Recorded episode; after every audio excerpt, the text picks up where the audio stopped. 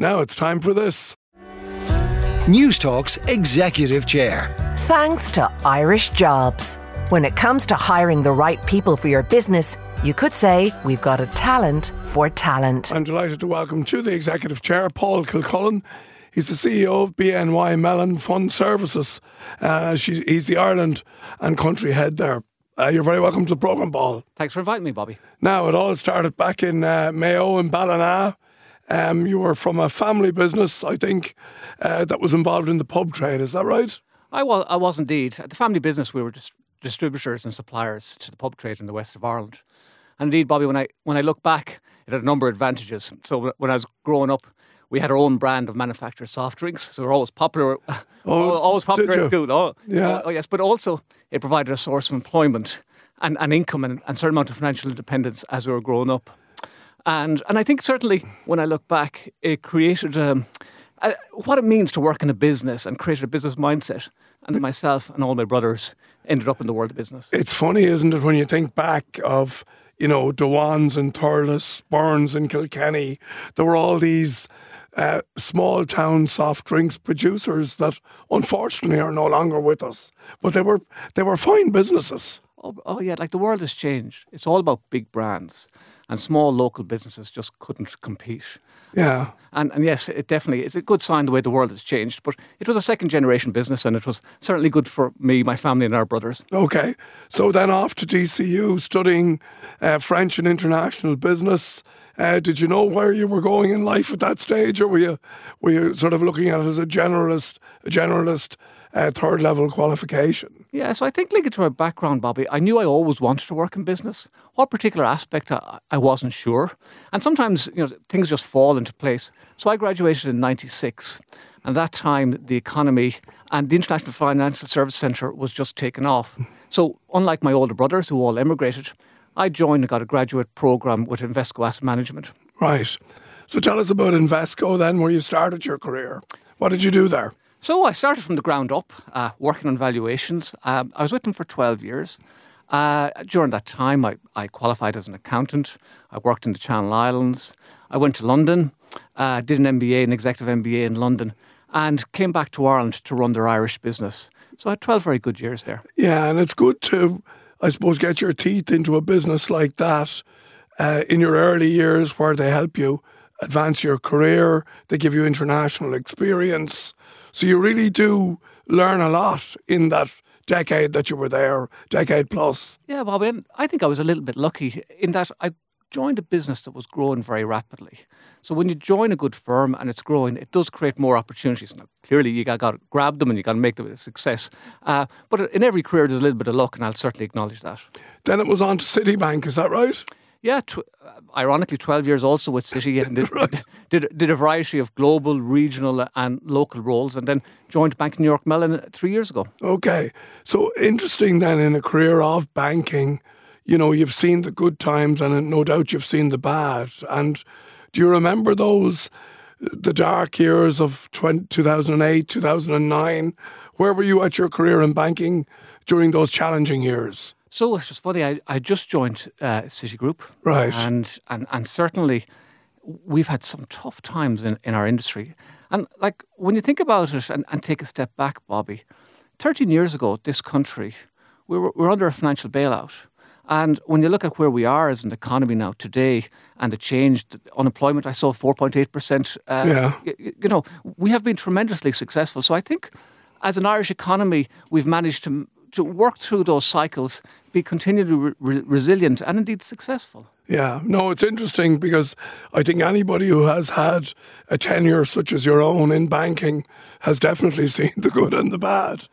Absolutely. and one of the things I would say, Bobby, is I, I do believe resilience as an individual is a very important quality because you will always have setbacks in life and it's, it's how you react to it and how you what learnings you take from it and indeed how you how, how you move forward. Uh, absolutely, yeah. Tell us then about uh, BNY Mellon. Um, it's an interesting business. You're there three years. Uh, financial services, again, probably changing like many other industries. Yeah, so BNY Mellon Group, we have a 240 year history, which is pretty remarkable. Yeah. Um, and I work for a US bank, so if you will indulge me, Bobby, I'll give you a few figures. So we've 47 trillion assets under custody. So wow. we're the number one global custodian. Or uh, we service 97% of the top 100 banks, 89% of the top 100 investment management companies. And one final stat we settle 12.3 trillion on average every single day. So a very important economic institution um, that supports the, the effective running of financial markets. Okay. Here in Ireland, um, we're a little bit more modest, 30 years. Um, and, and, and, Ireland has certainly become a, a, key hub for supporting the group. And one of our key businesses is the funds business, the asset servicing business. Okay. Tell us about uh, the IFSC and its importance internationally. Um, you guys are down there. Uh, you see your maybe some competitors, some other uh, businesses in, in other sectors down there, but largely financial services. And, you know, I think Brexit was meant to give us another boom. I'm not sure it's happened, but it's been a pretty solid uh, it's certainly been a, a, a, really when Charlie Haughey announced it all those years ago. I think don't think anybody could have envisaged it would be as successful as it was. No, you're, you're, you're reeling back the years now, Bobby. Um, yes, the industry employs thirty thousand people, um, and Ireland is one of the top ten financial exporters globally. So it, it has been a, a, a, tremendous success, and it's great to see that we've played a leading, a leading role. And, and certainly, I think one of the aspects of, of that success is that what has happened is that it's because it's created a cluster, a cluster of industries and supporting industries, and that success feeds off it. Feeds off it. So, for example, this year we were very pleased that we announced a, a, a global R and D hub uh, with the support of the of the IDA, and effectively what we're looking to do, and we've got, for example, we've got a team of PhD um, um, individuals um, who we hired in from university. And effectively, as the world's largest custodian, um, we touch 20% of the world's investable assets every single day. That gives us a phenomenal data set. So we use these talented graduates, these talented employees that we have to understand and analyse that the data and create new products. So very much the IFSC has created a breeding ground, and indeed Brexit has accelerated that uh, to, to create additional support in industries and, and, and, new jobs. So it's very exciting. Where do you see this, the future of the IFSC? Is it just more of the same? Will it continue to grow? So I think, Bobby, one of the reasons that we have been successful as an economy is is our ability to adapt, to change, to be resilient. So personally, I'm very confident as long as we don't become complacent, we continue to be competitive, but also education. Education is, is very, very important. And, and why do I say that? It's about, it's, it's about kind of creating that growth mindset so that as the world changes, and you've talked about some of the changes over the last years, there will be other shocks and other changes as we go forward. Um, what will be important is that we as, as an industry, we as a firm, we continue to grow, evolve, and, and look to capture the opportunities. So, yeah, I'm very optimistic. Now, uh, something else we'd like to ask you, Paul, finally, then is uh, you're not a small man, you're you're a, uh, you're a dominant figure. I think you're six foot six tall. Uh, basketball was your sport, and you continue to be interested in that. Tell us a little bit about basketball in in, in your own relationship with it because it, it isn't a mainstream sport, but it's one uh, of I think, immense complexity uh, that some people don't actually realise.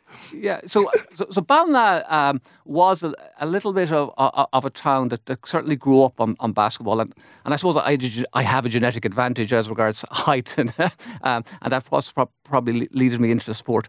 One thing what I would say about team sport is that team sport and business they translate very, very nicely. Um, because at the end of the day, success is, is not down to any one individual, it's down to a team. Yeah. And what I really like about sports and what I'm particularly encouraged about is the growth of sports um, in, with females and girls and, and the Ireland soccer team. Because I think learning about that it's all about the collective ses- success of the team, learning how to work together. Those dynamics, I, I feel, translate quite well, you know, to, to, the business environment. Okay, okay. Well, listen, it's been great to talk to you, Paul Kilcullen, the CEO of.